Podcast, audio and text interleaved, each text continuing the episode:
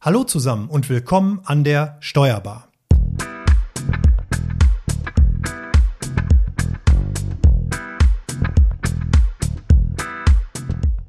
Wir sprechen heute über das sehr spannende Thema Influencer. Und die heutige Ausgabe, die wird präsentiert von EY, Deutschlands führender Steuerberatung. Hier findet ihr das ideale Umfeld für euren persönlichen Karriereweg. Team Spirit, neueste Technologien und unterschiedlichste Mandanten. Entdeckt jetzt EY für euch unter de.ey.com slash karriere slash tax. So, den Link findet ihr natürlich auch nochmal bei uns in den Show Notes. Ja, und wir sind heute wieder zu dritt unterwegs, alle im Homeoffice und mit mir zusammen moderieren meine Kollegin Franziska Bouillon und mein Kollege Frank Hüsken. Hallo ihr beiden. Hallo. Hallo Marco.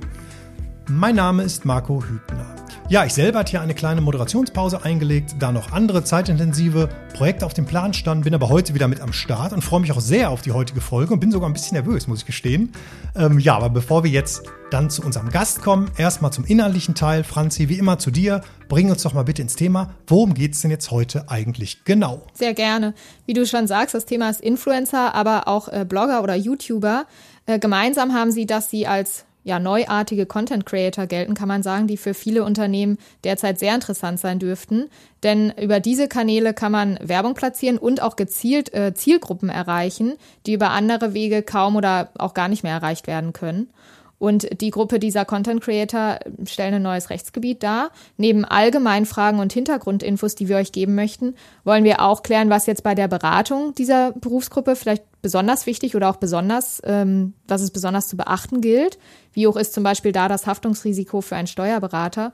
Und als letzten Block möchten wir kurz ähm, über die andere Seite noch sprechen, wie sich der Steuerberater Social Media zunutze machen kann. Genau, und unser heutiger Gast, der uns zugeschaltet ist aus Köln, ist Jörn Hoppmann. Jörn ist geschäftsführender Gesellschafter der Rechtsanwaltskanzlei Budach in Köln. Innerhalb der Kanzlei verantwortet er die Bereiche Gastronomie und Medien. Zu seinen Tätigkeitsschwerpunkten im Bereich der Gastronomie gehören neben Beratungen zum Bau und Betrieb von Versammlungsstätten auch die Planung und Beratung von gastronomischen Betrieben von der Existenzgründung bis zur Systemgastronomie. Ja, und er bietet unter anderem auch ein Seminar an, das ähm, Influencer-Künstlermandat. Und wir sind natürlich gespannt, ob wir so ein bisschen was vielleicht aus diesem Seminar heute auch rausziehen können. Hallo Jörn, schön, dass du da bist. Hallo zusammen, vielen Dank für die Einladung. Schön, dass ich dabei sein darf. Ja, gerne. Ich steige mal direkt ein ähm, als erste Frage. Wer gilt denn überhaupt als Influencer oder was ist ein Influencer? Hm, spannende Frage. Ähm, Influencer ist aktuell noch kein so richtig geschützter Begriff. Influencer, so von der Übersetzung, ich beeinflusse jemanden. Alle die, die im Internet Trends setzen, Trends vermarkten, Trends machen, sich als solche bezeichnen, sind erstmal Influencer. In den vergangenen Jahren hat sich da enorm viel entwickelt. Vor zehn Jahren, naja, da kannten wir noch Boris Becker, AOL, bin ich denn schon drin? Das war so der erste Influencer mhm. für AOL. Und mittlerweile hat das ja komplett andere spannende äh, Dimensionen angenommen, die auch immer größere Wellen schlagen und natürlich dann auch immer weiter steuerliche Auswirkungen haben. Klar. Genau, da auch schon direkt anschließend äh, rechtlich gesehen, ist jetzt ein Influencer ein Freiberufler erstmal oder ist das schon ein Gewerbetreibender? Wo zieht man da vielleicht die Grenze?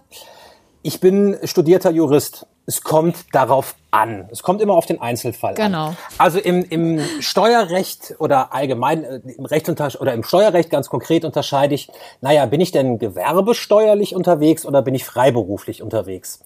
Das ist immer so eine Abgrenzungsfrage. Freiberuflich bin ich immer dann, wenn ich künstlerisch, literarisch, sonst irgendwie ähm, tätig bin. Gewerblich immer dann, wenn ich gewerbliche Einkünfte miterziele. Mhm. Grundsätzlich kann ein Influencer erstmal künstlerisch tätig sein, also Freiberufler sein. In der Regel verdienen die Influencer aber ihr Geld mit eigenen Posts, mit Rahmenverträgen, mit Unternehmen, mit Affiliate-Links besprechen wir gleich bestimmt nochmal alles, was wir da alles haben. Und das sind alles gewerbliche Einkünfte. Das heißt, so unterm Strich 98 Prozent der Influencer sind tatsächlich gewerblich tätig. Genau, äh, sehr, sehr gut. Du hast perfekt die Anschlussfrage schon beantwortet, welche Möglichkeiten es da jetzt gibt, Geld zu verdienen. Sicherlich äh, ist das ja auch abhängig von äh, der Größe ähm, des Influencers, also wie viele Follower der hat, ne? Je nachdem, ja, ob der jetzt 5000 oder 10.000 oder dann ja geht ja bis in den Millionenbereich. Ja. Äh, je nachdem kann er auch mit einem Post oder einer Story ähm, unterschiedlich Geld verdienen und dann eben auch über Links und so weiter. Ja klar, das ist wir sind hier jetzt weniger im, im juristischen Bereich, im steuerrechtlichen Bereich, wir sind jetzt hier im klassischen Marketing. Die Unternehmen suchen sich Personen raus, von denen sie glauben, dass sie gut zu ihrem Pro äh, Produkt passen, was gut vermarkten können. Da gibt's diese ganzen ähm, Sportnahrungsergänzungsmittel, die man kennt. Da gibt's viel im Bereich Mode, Lifestyle, Beauty.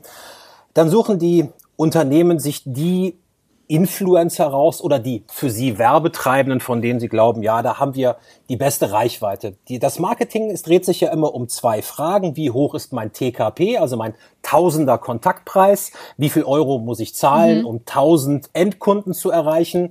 Ähm, das ist so die erste spannende Frage. Und die zweite spannende Frage ist, wie groß sind meine Streuverluste? Jetzt bieten natürlich Influencer wir nehmen jetzt mal ein Beispiel exemplarisch. Sophia Thiel zu ihrer, Erfa äh, zu ihrer Zeit mit äh, Pumping Sophia. Das war ja. die erste, die so im Bereich Fitness richtig durch die Decke gegangen ist. Mhm. Würde ich der jetzt sagen, mach mal Werbung für Cookies in Cream, Schokolade, sonst irgendwas, das wird sicherlich nicht passen. Aber wenn ich die in den Bereich Sportbekleidung, Nahrungsergänzungsmittel, Sportgeräte reinpacke, alle die, die sich für das Thema Fitness interessieren, haben sie abonniert. Ich habe so gut wie keine Streuverlust und bin genau in der Zielgruppe ja. drin, die ich haben möchte. Das ist natürlich das, was es für Unternehmen so spannend macht. Und dadurch habe ich wenig Streuverluste und bin auch bereit, ein gutes TKP zu erzielen. Und das ist so eine so ein, so ein Maß nochmal ganz kurz äh, zwischen reingefragt, so ein ähm, so ein Richtwert, an den sich Unternehmen ausrichten, dieses pro 1000 Follower? Ja, das ist so die, das ist so eine okay. ganz klassische Marketinggröße. Äh, Werbetreibende ja. gucken immer, was kostet mich das denn? Ähm, die, die Marketinger, äh, die, die Marketer in der äh, Unternehmen sind immer die, die das Geld ausgeben. Dann kommen die ganzen Controller und sagen, ach, ist doch alles viel zu teuer, bitte, bitte nicht. Aber irgendwie muss ja ein Unternehmen Marketing machen, um Mehrwert zu erzielen, um Produkte zu verkaufen, um neue Kunden zu erreichen, um Abos abzuschließen, was auch immer der Markt dahergibt. Und ähm, ja klar, dann ähm, sucht man sich natürlich Personen raus, die von denen man glaubt, dass sie gut zum Unternehmen passen und von denen man glaubt, dass sie in der Zielgruppe, in der ich meine Produkte platziert haben möchte, dass ich da gut mit ankomme. Und da gibt's ja nun mhm. unzählige Bereiche, was damals Sophia ja. Thiel äh, vor ihrem äh, kurzfristigen Ausstieg war und jetzt ihre Umorientierung ist heute eine Pamela Reif, ist die größte Fitness-Influencerin, die wir in Deutschland haben. Die meisten kennen sie. Ähm, da gibt's ja. auch ganz spannende Artikel. Ich habe da was ich habe da was, es gibt hier Kopfschütteln im Kopf. Hintergrund. Ja, ja. Auch aber zwei Jungs schütteln den Kopf im Hintergrund. Ja, ich bin, Jörn, ich bin vielleicht auch nicht die Zielgruppe. Schaut's euch mal an, ihr werdet Fans. Das ist auch gut anzusehen. Das ist auch schon alles ganz gut gemacht von der. Ähm, hast du eine, ähm, eine Übersicht, wie, wie viele Influencer gibt's denn in Deutschland? Oder, oder anders, vielleicht ist es einfacher, wie viel gibt's, die davon leben können? Boah, Kann man das sagen? Also die Statistiken, es gibt so statista.de als Homepage, äh, als, als Auswertungstool. Wenn man da mal reinschaut, das ist ein Bereich, 500.000 bis eine Million Influencer können da tatsächlich von leben. Jetzt ist natürlich immer die Frage, was heißt, kann ich davon leben? Gucken wir uns jetzt die ganz Großen an, die ähm, tatsächlich siebenstellige Jahresumsätze fahren. Das reduziert sich dann vielleicht auf 500 bis 1000 aber auch diese Mikro-Influencer, mhm. das heißt, die so ein, so ein Followerzahl von 30, 40.000 haben, haben echt schon ein ganz schönes Zusatzeinkommen dafür, dass sie einfach Werbung im Internet machen oder ihre Sachen, für die sie eh stehen, teilen. Ähm, also man ja. unterscheidet da noch bei den Influencern. Habe ich wirklich die Makro-Influencer, die ganz großen mit einer unglaublichen Reichweite. Die haben dann wieder so ein paar andere Spezialitäten. Oder es gibt auch Unternehmen, die sagen, nee, wir wollen bewusst auf Mikroinfluencer. Das heißt, die sind in ihrem Freundes- und Bekanntenkreis, also regional unglaublich gut vernetzt. Das finde ich ist auch so, dass äh, ganz das, was diese Gruppe, sage ich mal, so auszeichnet, das, was es so interessant macht, ähm, dass diese Mikroinfluencer erstmal eigentlich ihr Ding machen, ja nicht unbedingt sich ähm, Instagram oder YouTube anschaffen, weil sie äh, denken, ich verdiene damit jetzt mein Geld, sondern weil sie ein Hobby haben und dann die Unternehmen irgendwann auf die zukommen, ne? die haben guten Zugriff auf die Nische ja. und dann kommt das Unternehmen und sagt, Mensch, wir sehen, du hast 30.000 Follower, möchtest du hier nicht mal äh, Werbung für uns schalten? Und das ist so, so spannend, ne? dass auf die ja. zugegangen wird und das dann immer größer genau. wird und man das gut beobachten ja. kann, wofür steht dieser Influencer oder dieser Instagrammer und dann äh, wird das immer mehr in dem Bereich Absolut. Also das, das, was du da sagtest, Franz, ist ein ganz, ganz wichtiger Punkt. Ähm, man sieht das, wie die Leute ihre Werbung machen. Also wenn man da aktiv ist, sich so ein paar Sachen anschaut, ähm, diese Mikroinfluencer sind tatsächlich mit regionalen Produkten oder mit regionalen anderen Unternehmern vernetzt. Das heißt, es gibt ganz stark diesen Bezug auf meine Stadt, auf meine Community, auf meine Crowd, auf mein Hood, was auch immer ich da habe. Ähm, die größeren sind natürlich dann deutschlandweit international tätig. Das ist ja ein internationaler Markt, der in Deutschland, das muss man ja auch sagen, eigentlich noch in den mhm. Kinderschuhen steckt. Die Akzeptanz ist noch nicht so da. Wenn ich da in andere Länder schaue, ähm, die sind deutlich weiter als wir. Und trotz allem ist es schon ein unglaublich großer Markt mit, mit Milliarden Umsätzen für jedes Jahr. Was es natürlich auch für die Berater interessant macht. Ja, so ein bisschen so wie auch bei den, Franzi, was du sagst, wie auch zum Beispiel bei den Sportlern. Ich folge so verschiedenen Sportlern, auch so Triathleten zum Beispiel. Und eigentlich folge ich denen wegen, ähm, ja, wegen der Person. Aber natürlich ist es so, dass du dann automatisch äh, auch ja. an die Marken rankommst. Ne? Also inzwischen finde ich auch äh, irgendwie die Radmarke geil, die die fahren, so quasi, ja. was so nebenbei läuft. Und ich bin froh, dass es dieses Tool gibt. Jetzt nehmen wir mal ja. Triathlon. Triathlon ist ja jetzt nicht diese ganz populäre Sportart wie Fußball, äh, Tennis, Motorsport. Das heißt, die haben ja nur so ein Nischendasein und wenn die sich gut vermarkten, haben die tatsächlich die Möglichkeit, auch noch damit Geld zu verdienen, um dann ihrer Profession, ihrem Job, also diesem Triathlon im Hochleistungsbereich oder im, im semiprofessionellen Bereich ähm, nachzukommen. Für die Unternehmen ist das spannend, weil sie da die Produkte gut platzieren können. Und für die Kunden ist es interessant, weil es natürlich eine sehr hohe Transparenz und Authentizität hat. Also wenn jetzt irgendein Triathlet sagt, ja, ich habe jetzt hier drei Räder, ich teste die jetzt mal und das ist es für mich, boah, das ist ja ein Ritterschlag für die Marke, je nachdem, wo dann dieser Triathlet aufgehängt ist, bleiben wir mal in dem Bereich. Das macht schon unglaublich ja, real und, und greifbar für die Leute, obwohl wir uns im Internet, also komplett virtuell bewegen. Das ist schon ein ganz spannendes Thema und das hat ganz, ganz, ganz, ganz viele Facetten ähm, und eine unglaubliche Dynamik.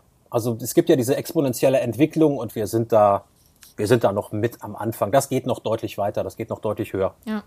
Würdest du sagen, Jörn, dass es ähm, bestimmte Branchen gibt, die sich nicht fürs Influencer-Marketing eignen? Und ich glaube, du hast ja eben gesagt, Sport und, und sowas ist äh, klar, Nahrungsergänzungsmittel, Sportgeräte, das, ist, das leuchtet mir auch ein. Gibt es denn irgendwelche Branchen, wo du sagst, naja, die, bei denen wird das wahrscheinlich nicht funktionieren oder äh, da, das kann man aus Erfahrungswerten schon sagen, weil es da einfach wenig Influencer gibt in diesem Bereich? Schwierige Frage. Ähm, man sieht natürlich immer nur gerne die, die Erfolgsstories oder folgt den Sachen, die gut laufen.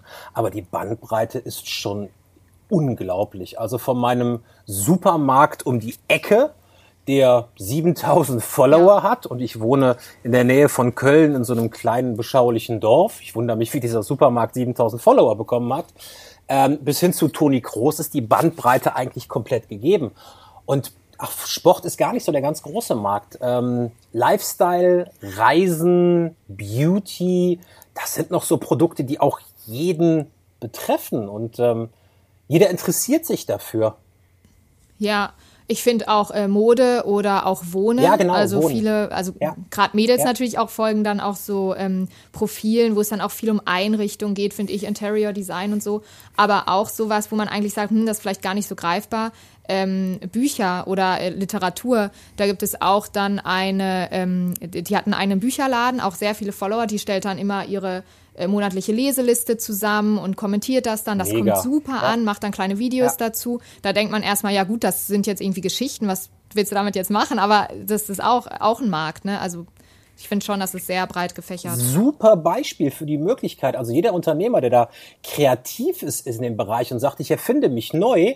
Ähm, also das erste, ich, ich kannte das noch gar nicht. Also ich habe noch keinen Buchhändler gesehen, aber so diese Story dahinter. Ich, ich stelle mir vor, ich gehe in eine, eine Buchhandlung und will mir ein Buch kaufen. Jetzt sehe ich ganz viele Titel, lese mir irgendwann die Rückseite durch. Weiß ich nicht, gefällt mir das Buch oder nicht. Aber wenn ich da jetzt ähm, eine Buchhändlerin habe, die mir das Buch schon mal vorstellt und so eine Vorauswahl für mich trifft, oh, das interessiert mich, finde ich eine mega Idee, kann man richtig was draus machen, super neu erfunden und mit dem Markt gegangen, äh, ganz großartig. Also äh, sowas, das gibt's in jedem Bereich. Ähm, in dem man sich vorstellen kann. Das ist aber rein Marketing. Das hat mit Steuerrecht oder mit Recht allgemein überhaupt nichts zu tun. An dieser Stelle machen wir einen kurzen Break. Ich habe mit unserem Kollegen Christoph Böckler, der beim NWB Verlag den Bereich Social Media verantwortet, darüber gesprochen, wie wir dieses Thema als Verlagshaus angehen. Und da hören wir mal eben rein. Social Media Plattformen gibt es ja unendlich viele, immer wieder sprießen neue aus dem Boden und werden genauso schnell wieder abgerissen. Wenn man jetzt mal so ein halbes Jahr zurückdenkt und an, an Clubhouse beispielsweise denkt, was total den Hype erlebt hat, ähm, gibt da natürlich auch schon diverse Urgesteine, die jahrelang am Markt sind. Ähm, alle funktionieren ein bisschen anders, haben eigene Vor- und Nachteile. Und wenn ich jetzt ähm, mich neu im Social-Media-Bereich präsentieren möchte, und für eine oder mehrere Plattformen entscheiden möchte, sollte ich mir folgende Frage beantworten können. Und zwar, warum will ich Social Media überhaupt nutzen? Und das ist, wie ich finde, eine relativ komplexe Frage. Die habe ich mir dann in mehrere kleine und hoffentlich leichter zu beantwortende Fragen runtergebrochen. Und zwar erstens, wen möchte ich mit meinem Social Media Auftritt erreichen? Ne, ganz klar, die Plattformen bieten unterschiedliche Inhalte aber auch ähm, sind für unterschiedliche ähm, Altersgruppen interessant. Ne? TikTok beispielsweise eher für eine jüngere Zielgruppe. Ähm, Facebooks Nutzer werden tendenziell älter. Die zweite Frage, die ich beantwortet haben möchte, ist, was möchte ich veröffentlichen und passt das zur Plattform? TikTok bietet beispielsweise Kurzvideos, Instagram ist bildfokussiert, Facebook ist so die eierlegende Wollmilchsau, macht irgendwie alles, aber legt seit kurzem starken Fokus auf Gruppen zum thematischen Austausch, jetzt ne, sowohl ähm, hobbybasiert für Läufer, Künstler, Sportler, ähm, aber eben auch für Berufsgruppen. Und Twitter bietet ne, diesen öffentlichen, diese öffentliche Plattform zum ähm, Austausch mit den kurzen 280 Zeichen-Tweets. Und die dritte abschließende Frage, ähm, die ich mir gestellt habe, ist, wie viel Zeit habe ich zur Pflege der Accounts? Ähm, da kann man natürlich erstmal sagen, hey, ich schaue mir alle Plattformen an. Ähm, aber man sollte pro Tag schon etwa ein bis anderthalb Stunden Zeit für die Plattform einplanen. Und zwar nicht nur zum Veröffentlichen von Inhalten, sondern auch zum Lesen und Beantworten von Kommentaren, ähm, zum Erstellen von einem Redaktionsplan und äh, natürlich auch um die Konkurrenz und den Wettbewerb im Auge zu behalten. Was machen die denn so? Wie kommt das bei den Leuten an? Und kann ich mir da vielleicht noch eine Scheibe von abschneiden? Ich bin unser ähm, einziger Social Media Manager so gesehen und habe da jetzt auch kein Team hinterstehen. Ähm, bedeutet genau, ich betreue die drei Kanäle, die wir aktuell haben, Facebook, Xing und LinkedIn alleine. Ähm, aber natürlich müssen die Inhalte von irgendwoher kommen, die kann ich mir ja nicht einfach aus den Fingern saugen. Und da arbeite ich eng mit unseren Redaktionen und den Programmbereichen zusammen, ähm, dass wir da eben auch relevante und äh, gute Inhalte veröffentlichen können. Ja, so viel zur NWB Social Media Strategie. Nun aber zurück zu Jörn. Für die, für die Berater, für Steuerberater, Rechtsanwälte, naja, wir leben von Gegenstandswerten, von Beratungsleistung. Das ist natürlich das, was es interessant macht.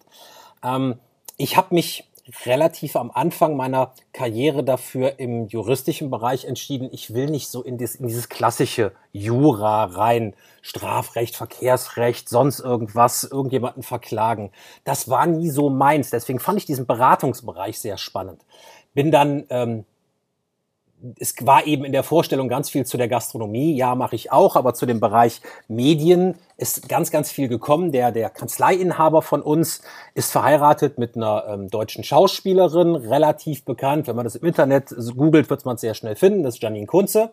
Ähm, dadurch waren wir natürlich von der quasi von der Pike auf dabei. Wir, wir betreuen sie hier seit ihren Anfängen aus Hausmeister Krause bis hin über ihre Kinofilme, jetzt ihre Podcasts mit ihrer Tochter und, und, und, und, und. Also wir haben diese, diese Entwicklung aus Film und Fernsehen, aus Internet und aus ähm, Instagram, YouTube, TikTok, all das, was es da gibt, äh, mitbekommen. Die haben äh, drei Kids, die bei Instagram und TikTok unterwegs sind, da erfolgreich sind, auch wenn die Eltern das eindämmen wollen. Das ist schon ganz spannend ist, ist eine, noch eine andere Frage, die, die für mich eigentlich viel wichtiger ist. Viele fangen an als Influencer, ähm, als, als YouTuber, als Instagrammer und auf einmal haben sie Erfolg und der Berater bekommt es überhaupt nicht mit. Und was ist denn dann? Die machen irgendwas, dann haben sie auf einmal 10, 20, 30.000 Follower. Das ist dann irgendwie passiert und das sind dann auch tatsächlich richtige Follower, keine gekauften Follower, das gibt's ja auch, aber da gibt's ja diese Insights, also die Nachweise der Verweildauern, wie lange ich auf so einer Seite bleibe. Das ist ja für die, für die Industrie ganz wichtig, dass sie sich das schauen, wie lange ist die Verweildauer, was gucken die sich an, um das Marketing auszuwerten. Da fallen ja ganz viele Illusionen, wenn man da mal hinter die Kulissen schaut.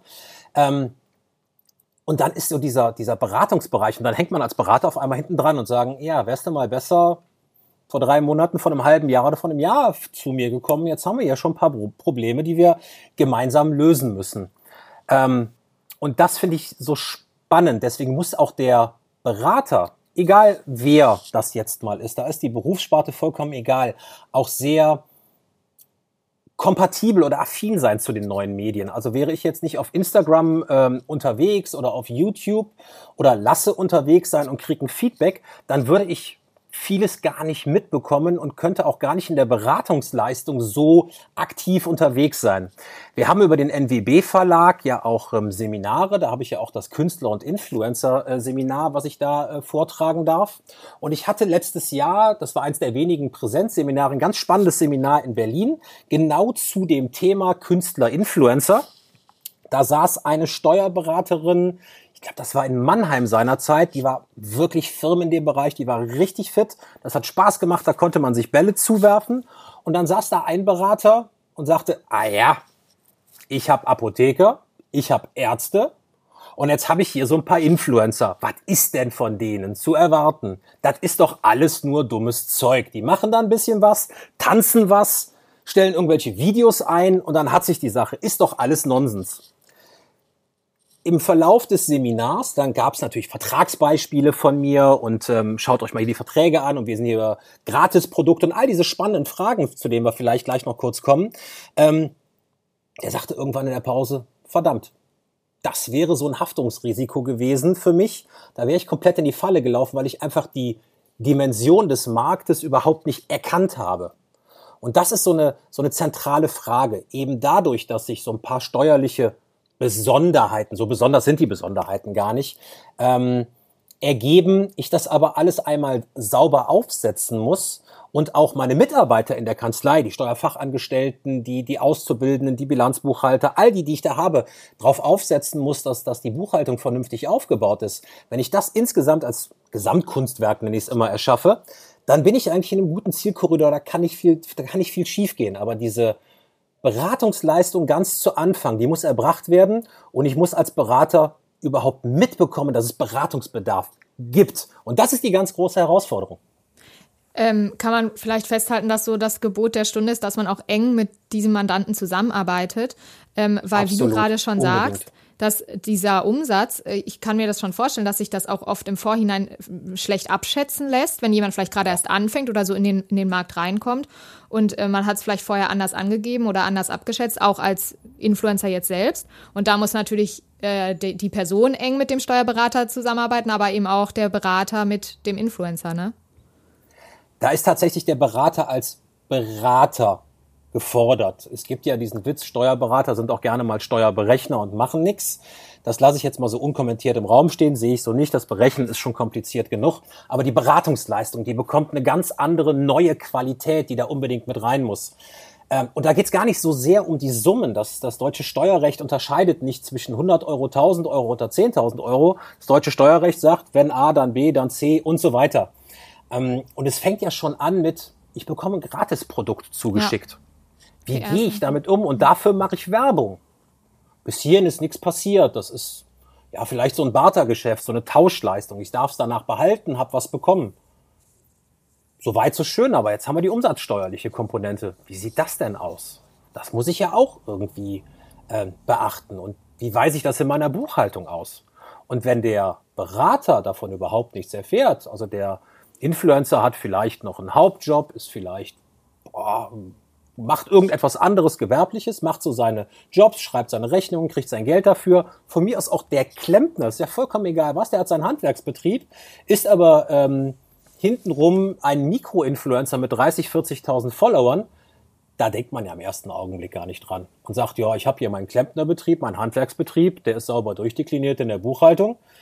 Ja, und jetzt hat er auf einmal noch Gratisprodukte im Wert von 10.000, 15.000 Euro, macht hier was, macht da was, kriegt vielleicht mal eine Reise geschenkt, muss dann im Reiseblog darüber berichten äh, oder macht das, weil er Lust drauf hat. Was passiert denn dann? Das sind so die spannenden Fragen, die um das Thema Influencer so mit rumkreisen. Und da muss man schnell sein. Es ist ein unglaublich schneller, dynamischer Markt. Und da muss man als Berater auch ganz fix hinterher sein. Also wir sagen immer allen, wir unterstützen auch ein paar Berater, sagen immer, wenn ihr Mandanten habt, schaut's mal nach, ob ihr die bei den einschlägigen Medien findet. Und das ist primär TikTok und äh, ähm, Instagram und YouTube. Das sind so die beiden großen. TikTok ist wieder was von den Jüngeren, aber dadurch kriege ich Followerzahlen bei Instagram und bei YouTube. Und dann schaut mal, was es da für Wertschöpfungsketten gibt. Und das gibt ja eine Menge. Das sind entweder die Rahmenverträge, die ich dann mache, um ein Produkt über einen längeren Zeitraum zu beachten. Das ist gerade ganz viel bei Ernährungsprodukten oder bei, wenn ich mir exklusiv einen Influencer ranhole. Ähm, es gibt die Affiliate-Links, das heißt, ich habe jetzt bin jetzt im Bereich Mode oder Interieur und dann kann ich in das Bild reinklicken und komme dann direkt umgeleitet zum Shop und kann das Produkt da kaufen. Das wissen die Mädels in der Regel immer deutlich besser als die Jungs. Das sehe ich auch gerade hier am Kopfschütteln respektive Kopfnicken. Äh, Natürlich verdienen die Influencer damit dran und dann kriegen sie ja. ihre Provisionen drauf. Und die Provisionen sind entweder Warengutscheine oder ist es tatsächlich ausgezahltes Geld. Und immer dann, wenn Geld oder Leistung fließt, dann interessiert es das Finanzamt. Viele Influencer, Jörn, wandern ja derzeit aus, äh, dorthin, wo es vermeintlich wenig äh, Steuern gibt, äh, nach Dubai oder nach Madeira. Wie sieht denn die steuerliche Lage grob in mhm. diesen Ländern aus? Und ist das wirklich eine Steuerersparnis oder ist das, ähm, sieht das nur auf den ersten Blick so aus? Das ist das Paradies. Das ist gerade für alle das Paradies, die es sich leisten können. Ähm, Fiona Erdmann war, glaube ich, die erste Deutsche, die da nach Dubai ausgewandert ist. Ertragssteuerlich ist Dubai bei null. Umsatzsteuerlich ist Dubai bei fünf Prozent. Das sind Summen, da können wir hier nur von träumen. Aus ertragssteuerlicher Sicht ja, ist das ein Sechser mit Zusatzzahl, sowohl mittwochs als auch freitags als auch samstags, wenn ich einen Return on Invest habe. Ich muss natürlich meinen Lebensschwerpunkt oder meinen Lebensmittelpunkt aus Deutschland auflösen und tatsächlich dann nach Dubai in die Vereinigten Arabischen Emirate, was auch immer ich da habe. Soweit so schön, da lebe ich am Meer, da gibt's äh, tolle Häuser, kostet alles, je nachdem welchen Lifestyle ich fahre oder suggeriere, kostet das auch eine Menge Geld. Mieten sind da teuer, Lebenshaltung ist da teuer. Und ich bin natürlich in einem anderen kulturellen Raum. Das heißt, ich habe andere Spielregeln, an die ich mich halten muss. Und die muss ich mir anschauen. Wir sind hier alle mit Spielregeln aufgewachsen. Sei es die rote Ampel im Straßenverkehr, äh, sei es das Parken, sei es, du darfst den anderen nicht schlagen. Das ist für uns alles komplett gelernt.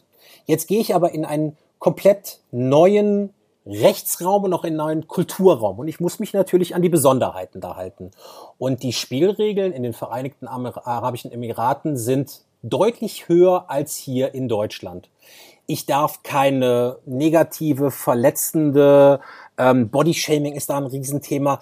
Ähm, es gibt es, eine, es wird Wert gelegt auf eine sehr positive Berichterstattung. Ganz am Anfang gibt es so ein paar Hürden, die sind aber alle zu meistern. Ich brauche eine Lizenz, die kann ich mir kaufen. Ähm, ich muss meine Residential-Steuern zahlen, wie auch immer, wenn ich ins Ausland gehe. Das haben wir alles bei Goodbye Deutschland mitbekommen äh, in den Formaten. Das sieht man alles, das ist nicht unlösbar.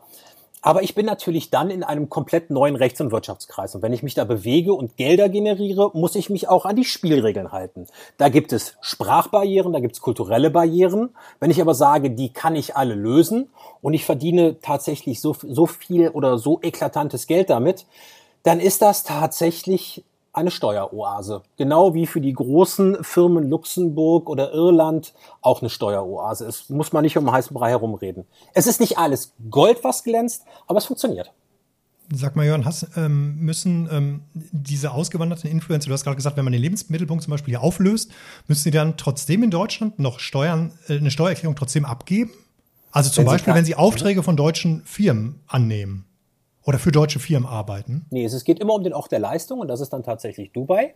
Ähm, das heißt, da werden die Steuern abgeführt. Man muss dann immer mal reinschauen, was ist mit Doppelbesteuerungsabkommen. Äh, gilt da irgendetwas? Aber wenn die ganze Leistung in, in Dubai erledigt wird und tatsächlich bei den meisten Influencern, die in Dubai tätig sind, ähm, ist es auch so, ähm, dass die sehr für regionale Sachen stehen, also für große Companies, die auch einen direkten Bezug dazu haben. Ähm, alles andere liegt natürlich dann in der Pflicht des Unternehmers oder des Beauftragers, da mal reinzuschauen. Was gibt es da? Aber das ist wie immer im Steuerrecht oder im Jura eine Einzelfallbetrachtung. Ja. Ähm, super spannendes Thema. Ähm, auch ein sehr heiß diskutiertes Thema auf Instagram, muss man ja sagen. Diese Sache, dass so viele derzeit auswandern und ja auch ja. lustigerweise das natürlich so verkaufen, wie wir, ja, am besten noch, wir machen es für die Kinder. Aber natürlich ist den ja. äh, Leuten ja auch klar, äh, warum die das wirklich machen. Und dass ähm, mit Dubai, dass äh, da ein Vertrag sogar unterschrieben werden muss, keine negative Berichterstattung über das Land. Ähm, ja, ist, sind schon andere Regeln, wie du sagst. Ne? Also ist schon, ja. ist schon nochmal ein anderes Arbeiten da wahrscheinlich, aber man hat dadurch natürlich andere Vorteile. Ähm, ja, das ist für den Mikroinfluencer mit 30.000, der regional gut vernetzt ist, sicherlich komplett uninteressant. Aber ja. habe ich die großen Influencer mit einer Million aufwärts, für die ist es interessant. Ja. Weil man da auch wieder eine Million Tausender Kontaktpreis runterrechnet, wenn dann für einen Post 50.000, 100.000 gezahlt werden, je nach Kanal, auf dem ich es distribuiere, auf YouTube, werden höhere Summen generiert, weil der Aufwand größer ist mit Kameraführung und Schneiden als auf Instagram. Das geht ja so im semi-professionellen Bereich mittlerweile schon sehr gut. Ähm, dann ist, hört sich das in erster Sekunde unglaublich viel an. Aber wenn ich eine Million Follower habe und äh, das Unternehmen zahlt dafür 50.000 für den Post und dann auf den TKP, also 1000 Kontakte, auf den 1000 Kontaktpreis runterbreche, bin ich bei 5 Euro. Mhm. Also eine Million durch 50.000 bin ich bei pro 1000 5 Euro. Heißt ja im Umkehrschluss, das Unternehmen muss ja an 1000 Leute nur ein Produkt verkaufen, an dem es eine Marge von 5 Euro oder mehr hat und schon hat sich die Kampagne gelohnt. Ja. Wenn ja. ich es auf den TKP runterbreche. Marketing hört sich immer ganz toll an, ist aber sehr zahlenbasiert und sehr ja. auswertungsbasiert. Für die Großen lohnt es sich, für die Kleinen lohnt es sich nicht. Und da sage ich, ey, freut euch doch, dass ihr zusätzliche Einnahmequellen habt. Wenn ich euch vor fünf Jahren gesagt hätte, ihr stellt ein paar Videos auf mhm. YouTube oder Instagram ein oder auf irgendeiner Plattform und ihr verdient damit Geld oder äh, kriegt einen Reisegutschein oder sonst irgendwelche Vorzüge, ihr hättet uns doch alle für bescheuert erklärt. Gesagt, also ist das ein realistischer Wert, Jörn? Also kann man das so sagen? Das würde mich mal interessieren. Also fünf Euro pro 1000 Follower? Wenn man wie viele Follower hat insgesamt, die man dann bedient? Kann ja, das, so es wird, ja, es wird immer andersrum gerechnet. Es geht, ähm, also die Posts fangen an ab ähm, so 100.000 Follower mit, mit 2.000 bis 3.000 Euro. US-Dollar-Währung soll jetzt mal gerade vollkommen egal sein, da gibt's ja Statistiken zu. Und geht natürlich dann entsprechend immer höher. Bei einer Million Follower liegen Posts zwischen 30.000, fangen die bei Instagram an, je nachdem wie, wie gut meine, meine Community auch gepflegt ist, wie gut meine Insights sind, also wie lang die Verweildauer auf meinem Profil und auf den jeweiligen Seiten ist. Und das geht hoch bis zu 180.000 ähm, Euro für YouTube-Videos. Mhm. Ähm, es gibt natürlich Rahmenverträge, wenn ich sage, ich mache das, ich mache jetzt hier eine, eine Kooperation mit, einem, mit einer Drogeriekette für ein, zwei, drei Jahre, dann sind das sicherlich andere Summen. Dann werden da pauschal 200.000, 300.000 Euro für gezahlt oder 10, 20, 30.000 Euro, je nach Qualität. Aber gucken wir uns mal die ganz Großen an, Toni Kroos, Ronaldo, äh, Messi, die liegen bei 400, 500, 600.000 äh, Dollar, eine Million für einen Post. Neben ihm, neben ihrem echt schon mageren Fußballgehalt. Muss man sagen, ja. Ähm, um ganz kurz diesen äh, Blog mal äh, zusammenzufassen, ähm, möchte ich noch kurz einpflegen, dass aber auch interessant ist, dass der Influencer an sich ähm, auch schon viel beachten muss. Ne? Also das jetzt ähm, fand ich interessant, klar. Der muss sich auch mit äh, Gewerbeanmeldungen und so weiter auseinandersetzen, auch mit Themen, was, äh, was mache ich, wenn ich so PR-Samples, wie du sagtest, bekomme, also äh, Geschenke, was ist da zu tun, was ne? muss, muss ich beachten, wen kann ich da ansprechen. Ähm, mhm. Und noch einen ganz kurzen Exkurs möchte ich deswegen machen zum Thema Werbekennzeichnung. Äh, wir, wir, sind jetzt schon eine Weile in der Zeit, aber ich möchte es jetzt trotzdem noch mal kurz ansprechen. Ähm, ein ähm, Zitat, das ich rausgesucht habe zur Gesetzeslage, besagt ja, dass unlaut, unlauter handelt auch, wer den kommerziellen Zweck einer geschäftlichen Handlung nicht kenntlich macht, sofern sich dieser nicht unmittelbar aus den Umständen ergibt und das nicht kenntlich machen äh, geeignet ist, den Verbraucher zu einer geschäftlichen Entscheidung zu veranlassen, die er andernfalls nicht getroffen hätte. Und das Thema wurde ja jetzt immer wieder äh, über die Jahre auch ähm, verschiedenartig, so wie ich es mitgekriegt habe, bewertet. Es gab unterschiedliche ja. Gesetzeslagen, würde ich jetzt mal sagen, oder Ansätze. Ähm, wie kam es dazu, beziehungsweise was ist denn jetzt derzeit die, die Sachlage beim, beim Influencer? Was muss er beachten? Ja, ganz, ganz wichtiges, großes Thema.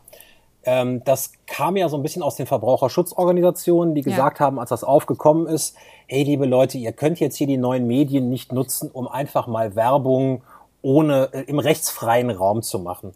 Ähm, dann sind die da auch sehr weit gekommen mit Unterlassungserklärungen und mit Klagen. Mhm.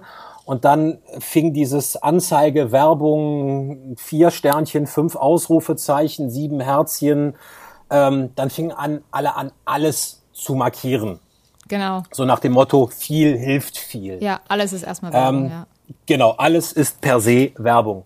Dann gab es ja Kathi Hummels, danke an dieser Stelle, die mit ihren Urteilen da das alles ein wenig relativiert hat. Aber es ist äh, wirklich ein sehr spannendes Thema, dass man mit dem Auftraggeber abstimmen muss. Weil die Grenze zwischen wann ist es Werbung und wann ist es meine eigene Meinung mhm. ist ein sehr schmaler Grad. Und äh, in Deutschland gilt immer noch bei den Gesetzen, wer was äh, vor Gericht erreichen will, der muss es auch nachweisen oder beweisen können. Ähm, es liegt tatsächlich in der Qualität der Verträge. Wenn es ein ganz klar werblicher Vertrag ist und hier werden Produkte in den Vordergrund gestellt und hier wird die Meinung des Unternehmens vertreten, dann ist es auch als solche zu kennzeichnlich zu machen. Wenn es eine eigene Meinung ist, wir haben in Deutschland die Meinungsfreiheit, die sehr äh, hoch aufhängt, dann ist es tatsächlich die eigene Meinung, da muss es aber auch drinstehen. Viele machen das mit so einem Augenzwinkern und schreiben rein, äh, keine Werbung, weil geil, keine Werbung, weil ich es einfach so finde oder sonst irgendwas. Aber da muss man tatsächlich immer schauen, was steckt dahinter? Wie sind die vertraglichen Bedingungen? Äh, wie kam es dazu, dass dieser Post überhaupt abgesetzt wurde? Also ja. ein ganz wichtiger Punkt, den, äh, der vielleicht noch nicht so richtig zur Sprache gekommen ist, dokumentieren. All das, was so gegen das dynamisch Moderne des Influencertums steht, dokumentieren, dokumentieren, dokumentieren. Alles aufbewahren, jeden Schnipsel aufbewahren, am besten jedes Video äh, aufbewahren, jeden Screenshot zu aufbewahren, jeden Gutschein kopieren, das alles in Schuhkarton und ab damit zum Berater. Der soll sich das mal anschauen und dazu was sagen. Die Finanzverwaltung hat sehr einfach die haben Leute da sitzen, die sich den ganzen Content anschauen, das selektieren und sagen, so, das müssen wir uns anschauen, das müssen wir uns anschauen, das müssen wir uns anschauen. Dann gab es hier eine Werbung, da gab es einen Gutschein. Wie ist der denn ertragssteuerlich oder umsatzsteuerlich behandelt worden? Wie jetzt, warte mal, jetzt muss ich nochmal nachfragen. Also wenn wir jetzt, wenn ich jetzt was poste, was ich nicht äh, als Werbung kennzeichne und sage es meine eigene Meinung, und mhm. ich werde dafür aber bezahlt oder kriege dafür etwas, dann ist das okay? Nein, nee. dann ist es Werbung. Also wenn ich also dafür bezahlt Geld, werde, dann ist es Werbung. Dann, okay. Dazu ja. kurz dieser, dieser Leitsatz, äh, den wollte ich auch noch mal kurz äh, mit ins Feld führen, ähm, dass er auch grundsätzlich schon mal jeden betreffen kann. Jeder, der mit seinem Inhalt einen kommerziellen Zweck verfolgt, muss diesen Zweck auch kennzeichnen. Ein Inhalt ist kommerziell, sobald er nicht als redaktionell eingestuft werden kann und eben zum Beispiel auch Geld fließt oder andere Leistungen. Das ist ja, das ist ja schon äh, irgendwo auch klar, ne? Aber äh, offensichtlich so einfach ist es dann ja doch nicht, ne? weil es immer wieder äh, Thema ist. Und äh, ich muss noch möchte noch anfügen, ich finde es aber eine sehr gute und sehr wichtige ähm, Diskussion, weil ich bei mir selber merke, wie es wahrscheinlich auch vielen geht, sobald etwas Werbung ist, habe ich eine grundsätzlich andere Haltung zu einem Produkt, ja. als wenn jemand wirklich sagt, ähm, das möchte ich dir empfehlen oder möchte ich euch empfehlen, weil ähm, habe ich getestet, finde ich gut. Ja, habe ich direkt absolut. einen anderen Blick drauf, ja. als wenn da steht Anzeige, PR-Sample, bezahlter Post und so weiter, ist ja, klar. Das ist das, was man gerade aktuell am Markt sieht, dass sich die Unternehmen Influencer einkaufen und sie als Markenbotschafter einsetzen. Also das ist so eine so ein, ein relativ neuer Trend, den es jetzt ähm, gerade bei Nahrungsergänzungsmitteln gibt, die holen sich tatsächlich drei, vier, fünf Markenbotschafter an Bord und sagen so, ihr vermarktet jetzt unsere Produkte. Ihr macht da irgendwas mit.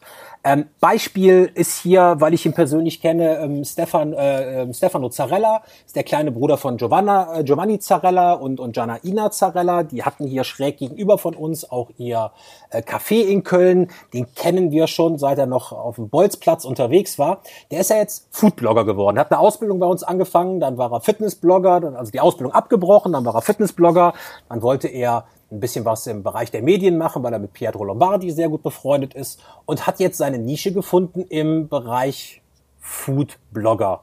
Der steht bei einer großen, bei einem großen Unternehmen unter Vertrag und macht mit seinen Eltern, die ein Catering-Unternehmen haben, regelmäßig wirklich witzige, gute Mini-Clips im Bereich ähm, Rezepte, kreativ, wie kann ich mich äh, gesund ernähren, wie kann ich witzig, kreativ, schnell kochen der hat es geschafft. Der hat vor sechs, sieben Jahren mit 1000 Followern angefangen. Der ist jetzt bei einer Million. Ja. Welche da Plattform? Enorm ja, was. ist das? Äh, Instagram. Und der Instagram. macht diese, äh, diese Foodblogging-Geschichte ähm, noch gar nicht mal so lange, ne? So ein paar Nein, Monate. also. Ja. ja. jetzt so ein Jahr gefühlt. Ja, mhm. klar. Das hat er echt richtig gut gemacht. So schnell kann es gehen, ähm, muss man sagen. Ja, natürlich. Der hat seine Freundin überholt. Seine Freundin war die viertplatzierte in der diesjährigen Staffel bei Germany's Next Topmodel. Das war die Rothaarige oder ist die rothaarige, um Gottes Willen. Ähm, also da, das ist so das Markenzeichen. Namen sind immer so ein bisschen Schall und Rauch, auch gerade für die Jungs, aber so das mit der Haarfarbe, das kriegt man dann vielleicht mal hin. Ich sehe schon wieder Kopfschütteln, okay. ähm, aber der ist damit richtig erfolgreich geworden und der macht das auch gut. Und jetzt war er am Wochenende, ähm, war so eine Incentive-Reise Disneyland. Wenn man da mal auf die, jetzt dachte ich erst, okay, ist seine Geburtstagsreise, der hat am Wochenende Geburtstag, Mensch, ist er von seiner Familie, Freundin eingeladen worden, dann geht man mal auf andere Portale und sieht, dass dieses Wochenende enorm viele Leute im Disneyland waren, am Wochenende. Auch Follower. Ob das dann alles noch Kommissar Zufall ist oder ob das Disneyland da vielleicht eine Aktion gefahren hat und wir laden euch alle ein und jetzt berichtet mal über unseren Park, ähm, weiß ich tatsächlich nicht. Aber für den Berater, der da ja, Mandanten hat, die da unterwegs sind, okay, gucken wir mal genauer rein. War es tatsächlich eine Geburtstagsreise oder ist da irgendwas veranlagt, verauslagt worden äh, durch Disneyland oder wen auch immer? Also auch da ist das unglaublich schnelllebig, unglaublich interessant und man muss so ein bisschen detektivisch schon beinahe hinterher sein, um da was mitzubekommen. Da ruft dann direkt nach dem Post der Berater an und sagt, was hast du denn da schon wieder gemacht? Das müsste ich doch wissen eigentlich. Ja, ja und das haben wir, das habe ich tatsächlich mit zwei, die rufe ich immer regelmäßig an. Und immer wenn die dann schon meine Nummer im Display sehen, werde ich weggedrückt und sage, ja, Belege kommen. Die sind schon ein bisschen genervt, ist aber eine gute Basis. Na, wir sind ja dazu da, um das, das, das, das wenn eine Steuerehrlichkeit äh, gewähren, dass es richtig läuft und dass die auch keinen Ärger bekommen. Also bei allem Spaß und bei allem Lustigen, hier geht's um Geld, hier geht's um Gesetze, hier geht's um Ordnungsgemäßheiten, die muss man einhalten. Punkt. Dass die da kein Auge für drauf haben, ist vollkommen normal, liegt in der Natur der Sache. Da ist der Berater gefordert, der sich dann aber auch neu erfinden muss. Ja, und ich würde das Thema Social Media gerne nochmal von einer anderen Warte betrachten. Weniger jetzt äh, vom Thema Influencing, sondern eher ähm, dahingehend, was ich als äh, Berater, als Steuerberater oder als Rechtsanwalt für Möglichkeiten habe, die sozialen Medien für mich selber zu nutzen. Ähm, macht es Sinn, dass ich als Steuerberater bei Instagram bin? Bei TikTok vermutlich äh, eher weniger. Ähm, was, was zählt denn überhaupt alles zu Social Media? Ist das auch äh, LinkedIn und Xing, äh, weil es ja inzwischen auch Plattformen sind, über die ich ähm, Follower generieren und mich austauschen kann? Was zählt dazu und was für Plattformen machen denn für Berater Sinn? Also ja, für mich macht das schon Sinn, wenn Berater unterwegs sind, wenn es einen seriösen Anstrich hat. Also TikTok und die tanzen da und, und synchronisieren irgendwas. Das können sie gerne in ihrer Freizeit machen. Aber habe ich dann eine altehrwürdige Kanzlei, die ich mir gerade vorstelle, mit einem 70-jährigen Berater und der tanzt bei TikTok. Je nach Qualität kann das echt schon witzig und wieder cool sein. Würde für mich im ersten Augenblick aber so ein bisschen quietschen. Ähm, für mich gehört aber alles um da nochmal den, den, den, die Brücke zu deiner Frage zu schlagen. Für mich gehört mittlerweile alles zum Influencertum. LinkedIn, Xing, all das, was es da gibt, das ist Online-Marketing. Ich mache Werbung für meine Person über die Kanäle, die mir zur Verfügung stehen. Jetzt muss ich natürlich schauen, auf welchen Kanälen kann ich wie welche Werbung machen. Ich kann mir über LinkedIn, über Xing Netzwerke aufbauen, da kann ich Kommentare generieren, da kann ich Empfehlungen schreiben. Ja, einverstanden. Wenn das funktioniert, funktioniert das gut. Das ist wie früher der Stammtisch in der Kneipe. Da saßen dann die fünf Betriebe und haben sich äh, der Handwerker, der also Sanitär, der Tapezierer, der Renovierer, der Trockenbauer, die haben sich dann Aufträge untereinander zugeschanzt. So ist das jetzt in der virtuellen Welt genauso. Das funktioniert. Ich finde tatsächlich, um Reichweite zu generieren, YouTube und Instagram gerade führend, wenn man es seriös aufbaut und aufzieht. Es gibt unglaublich viele gute Lehrvideos, gerade auf YouTube. Das ist da vielleicht sogar noch die etwas bessere Plattform. Ähm, ich folge selber einem Mathelehrer, der ganz witzig so in fünfminütigen YouTube-Sachen Mathe erklärt, so mit Bruchrechnen oder multiplizieren oder Wurzel raus mit ganz anderen Wegen, die ihr auch mal nennt, ja, lernt ihr in der Schule nicht, könnt ihr aber alle gebrauchen und nutzt die. Der hat eine unglaublich hohe Akzeptanz, auch so Tutorials, Nachhilfe und so weiter. Ähm, für mich sollte es das im Bereich Steuern und Recht deutlich mehr geben. Es gibt ein paar Kanzleien, die im Bereich äh, Medien spezialisiert sind, die das viel machen es gibt hier in Köln. Gibt es einen großen Medien, einen ganz bekannten Medienanwalt, ne, der irgendwie immer zu irgendwelchen spannenden Themen, die gerade in den Medien akut sind, dann irgendwie ein kurzes äh, ja, Video. Ja, genau, richtig. Und das, das finde ich, finde ich cool. Da wird komplexes Wissen runtergebrochen in einer einfachen, kurzen, amüsanten, spannenden Art und Weise präsentiert. Finde ich gut, ist aber unglaublich zeitintensiv. Also das darf man nicht unterschätzen. Denkst du, das bringt, denkst du, das bringt Mandate? Ja, absolut, das bringt Mandate. Ja, wenn ich Kompetenzträger suche und ich in den Bereichen unterwegs bin, bringt das Mandate. Definitiv. Ja. Aber es muss gut gemacht sein. Also mittlerweile ist es ja auch die, die Qualität, die entscheidet. Wenn ich so eine, so eine handy-verwackelte Kamera habe, dann bin ich als Zuschauer genervt, da bin ich nicht dabei, da bekommt man mich nicht abgeholt. Aber habe ich eine gute, eine gute Kamera, einen schönen Hintergrund, ob es jetzt das Büro ist oder irgendein virtueller Hintergrund und ich präsentiere das in einer lockeren, charmanten Form, ich erinnere mich dran. Und äh, wenn ich dann sage, Mensch, ich habe jetzt mal das Problem, ach, da habe ich doch einen Kompetenzträger. Ich frage mal nach, ob der Zeit hat oder vielleicht hat er auch keine Zeit für mich, weil er so groß ist, hat er eine Empfehlung für mich? Der wird natürlich sagen, ja, komm vorbei, ich habe meine, hab meine Kollegen, die das machen. Welchen Zeitaufwand muss ich denn einplanen, wenn ich das ernsthaft betreiben möchte? Weil ich muss ja zum einen interagieren mit denjenigen, die sich das anschauen und mir dann schreiben oder, oder Kommentare abgeben. Dann ist es ja irgendwie, wäre es ja sinnvoll, dass man auch relativ zügig darauf antwortet. Das ist ja schon zeitaufwendig und jede Plattform, die man äh, bespielt, ähm, erhöht vermutlich den, den Zeitaufwand. Kannst du einschätzen, wie viel Zeit man dafür einplanen sollte? Kann man das überhaupt noch selber machen oder braucht man dafür eigentlich einen Mitarbeiter, der das professionell betreut? Also je nach Qualität und Größenordnung kann man es gar nicht mehr selber machen. Das fängt sicherlich als Hobby abends mal äh, zu Hause im Wohnzimmer im Keller an mit 20 Minuten, halbe Stunde, Stunde. Habe ich dann aber mehr Anfragen oder will mehr Videos produzieren, die noch nachbearbeitet werden müssen, damit sie eine gewisse Qualität haben. Ich bin da auch ganz schnell bei drei, vier, fünf Stunden am Tag. Und das ist neben dem normalen Beruf, neben der, Profes neben der Profession, die ich ausübe, überhaupt nicht mehr zu realisieren. Da baue ich mein Team auf. Und das ist spiegelbildlich zu den ganzen Influencern. Ich bin ja dann nicht mehr Rechtsanwalt, Steuerberater.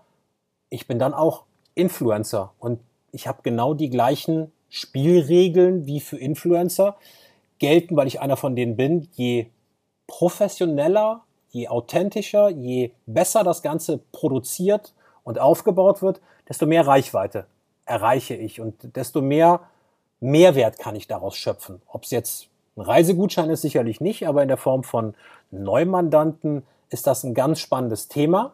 Das ist sicherlich noch in den Kinderschuhen, da wird aber was in den nächsten Jahren passieren es findet ja in der Beraterschicht so ein, so ein ja, Generationswechsel statt. Die ältere Beraterschaft zieht sich so langsam aus dem Operativen zurück, dann kommen jetzt die Jungen nach, die müssen erstmal ein bisschen trittfest werden, aber da ist natürlich eine ganz andere Akzeptanz zu den neuen Medien. Ähm, meine Mutter kennt Instagram, äh, sonst irgendwas nicht. Die sagt, was ist das denn? Brauche ich nicht. Äh, für mich ist es ein Handwerkszeug. Ähm, für die 17, 18, 19-Jährigen ist es überlebenswichtig, dass sie das haben, weil äh, ohne das können sie nicht mehr. Also das ist wichtiger als, als Luft und Wasser. Ähm, und das ist, das ist so eine Zeit. Und das, das, ähm, wir waren eben bei Dubai. Dubai hat eine, eine, hat eine Akzeptanz von 98, 99 Prozent innerhalb der Bevölkerung, die Instagram äh, nutzen. Da sind wir in Deutschland äh, noch weit von entfernt. Wir liegen dabei bei 60, 70 Prozent. Das wird sich aber auch stetig ausbauen. Und wenn man in dem Markt drin ist, in dem Markt aktiv ist, sich da auch wohlfühlt, das muss ja auch, man muss ja auch da, das muss ja auch passen. Ich sage, nee, ich gehe nicht vor die Kamera und ich spreche nicht in Mikro, ich will immer nur eins zu eins, dann ist das nichts. Aber wenn es passt, dann ist das okay. Oder ich habe Mitarbeiter in der Kanzlei, die das machen wollen und die dann vielleicht Interviews führen mit ihren äh, Vorgesetzten, mit ihren Abteilungsleitern, mit ihren Chefs, mit den Beratern. Auch das kann man ganz witzig aufbauen. Da gibt's unglaubliche Möglichkeiten. Aber dann muss die Steuerrechtsanwaltskanzlei umdenken und Marketing machen. Und das muss natürlich zu ihrem normalen Geschäftsumfeld passen. Und das finde ich, kann man ganz seriös gut aufbauen. Ich habe so leicht reden und stelle mir das gerade im Kopf so schön vor wir haben überhaupt gar keine Zeit dazu, das zu machen, aber ich finde es echt interessant und spannend, ähm, das aufzubauen und kann das eigentlich nur jedem empfehlen. Ja, eigentlich schon ein gutes Schlusswort, oder? Franzi Frank, wie sieht's aus? Habt ihr noch Fragen? Nö, ich bin jetzt erstmal, ähm, ich äh, gehe gerade mal meine ja. Konten durch, denen ich mit bei Instagram folge und äh, habe gerade überlegt, also ich bin ja, bin ja da total ähm, ich, ich denke, also mich nervt Werbung eher. Ähm. Natürlich ähm, hängt es auch davon ab, wer es macht, aber ich folge zum Beispiel einem ähm, einem Kanal ähm, eines, eines ähm, ja, Freizeitsportlers aus Hamburg, der sehr viel, äh, sehr viele Radtouren macht, Radtouren organisiert, der auch Marathon läuft und mhm. sehr aktiv ist und sich inzwischen von verschiedenen Nahrungsergänzungsmittelherstellern und von der Technikerkrankenkasse, ähm, es gibt auch noch andere Krankenkassen, aber ja, unter anderem von dieser Krankenkasse ähm, sponsern lässt und ähm, das nervt mich dann schon, weil es inzwischen Überhand nimmt und ich ähm, ähm, überlege jetzt, ob ich überhaupt noch folge, weil es mir nicht mehr so viel Spaß macht, äh, zu, ähm, dazu zu sehen. Ich finde, man muss halt auch mal, dass das Gleichgewicht muss stimmen. Absolut. Wenn man das Gefühl hat, dass permanent nur noch irgendwelche Werbelinks oder, ja. oder irgendwelche Werbung rausgehauen wird, dann ist der Mehrwert für mich, für diesen Kanal nicht mehr da. Und ja. ähm, dann folge ich lieber den etwas kleineren Kanälen. Ja, das, das ist absolut richtig. Das beobachtet man. Dann sind viele werden bisschen größer und dann kommen ein paar Werbetreibende, dann verdienen sie hier 50 Euro, da 100 Euro, da 200 Euro. Und dann machen sie halt einfach viel, hilft viel, weil sie dann sehen, oh, ich kann jetzt hier 2, 3, 4, 5.000 Euro verdienen. Freut mich, ist auch total gut für die und ist auch schön, wenn die Erfolg haben. Aber dann, dann kippt tatsächlich die Professionalität, so wie du das auch sagtest. Und das ist, das ist schade. Dann fehlt die, die Authentizität des Kanals oder der Person, die ich folge. Ich folge dir ja nicht, weil ich Werbung für die TK oder für eine Radtour haben will, sondern weil ich die Person interessant finde, wie sie ihren Sport macht, was sie für Radtouren macht. Ich habe Ideen für mich und diese Balance, dieses, wie wird's draußen gesehen, das muss eingehalten werden. Aber das ist tatsächlich ein riesen Marketing-Thema, ein ganz sensibler Markt, ein ganz schnelllebiger Markt, der mit ganz feiner Feder bedient werden muss. Also sehr viel Fingerspitzengefühl dabei, ne? Ja. Aber ja, ich bin, glaube ich, auch nicht so die ja. Zielgruppe ähm, vielleicht. Also ich folge, glaube ich, auch gar keinem ja, genau. äh, größeren das, Kanal. Das also keine wirklich ähm, gro großen bekannten Persönlichkeiten. Bin jetzt nicht so der Celebrity-Spezialist. Wie viel, wie viel äh, Kanäle hast du abonniert?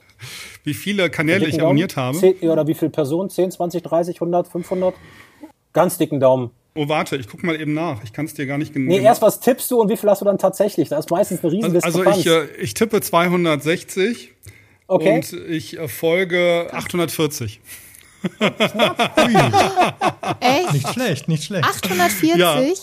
Ja, ich habe äh, gerade noch mit einer Freundin gesprochen, ähm, weil ich im April jetzt, äh, ich glaube, 80 Prozent der ähm, Accounts, denen ich gefolgt bin, entfolgt bin und jetzt bei 60 bin oder so, denen ich folge weil es mir einfach zeitlich überhand ja. genommen hat. Es hat halt auch großes Suchtpotenzial, muss ja. man auch einfach sagen. Und dann äh, sitzt man da und scrollt sich ja. da durch und denkt sich, jetzt ist da schon sind schon wieder äh, 20 Minuten um. Und muss ich auch sagen, vielleicht bin ich auch nicht mehr die Zielgruppe, aber äh, ist mir einfach. Deswegen muss man den Podcast jetzt auch schnell ich beenden. Ich muss unbedingt mal eine Timeline durchscrollen.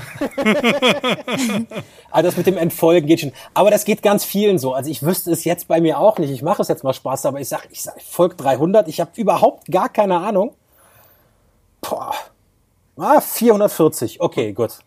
Ich habe aber, ja, ähm, das, das ist für mich aber wirklich Zeitvertreib und ich habe bei mir auch diese, diese äh, Zeiterinnerungsfunktion eingestellt, so mit 25 Minuten am Tag. Ja. Und dann sitze ich ganz oft da und gucke drauf und denke, ey, das waren doch jetzt keine 25 Minuten. Ich gucke doch erst seit zwei Minuten da drauf. Und dann weiß ich, dass ich schon 25 stimmt, Minuten ja. des Tages, natürlich nur beruflich. Ich bin ja Natürlich. nur dem Mandanten. Muss Absolut, man nicht drüber reden, ne? absolut. Abs, danke. Ähm, Okay. Ja. Bei Wasserbecken habe ich auch immer umgeschnallt. Super. Das geht so schnell. Super spannendes Thema ja, auf jeden Fall. Sehr Okay, spannend, ja. sehr viel Tiefe. Ich würde sagen, da sind wir durch für heute, oder? Vielen Dank. Ähm, damit sind wir am Ende der Sendung. Also nochmal vielen Dank an unseren Gast. Jörn, war ein echt cooles Gespräch, sehr toll, hat wirklich Vielen sehr, sehr interessant, viel. Spaß Hat gemacht. richtig viel Spaß gemacht mit euch. Dankeschön. Ja, und auch an euch da draußen natürlich vielen Dank fürs Zuhören. Und äh, ja, wie immer gilt, wenn es euch gefallen hat, dann ähm, lasst uns bitte ein paar Sternchen im Podcast-Player da, bei YouTube oder wie, wo auch immer ihr uns zuhört. Und natürlich auch freuen wir uns auf Kommentare aller Art. Ja, die heutige Ausgabe der Steuerbar wurde präsentiert von EY, Deutschlands führender Steuerberatung. Hier findet ihr das ideale Umfeld für euren persönlichen Karriereweg, Team Spirit, neueste Technologien und unterschiedlichste Mandanten. Entdeckt jetzt EY für euch unter de.ey.com slash karriere slash tax. So, und damit macht's gut, bleibt natürlich weiterhin gesund und ciao zusammen. Tschüss. Tschüss.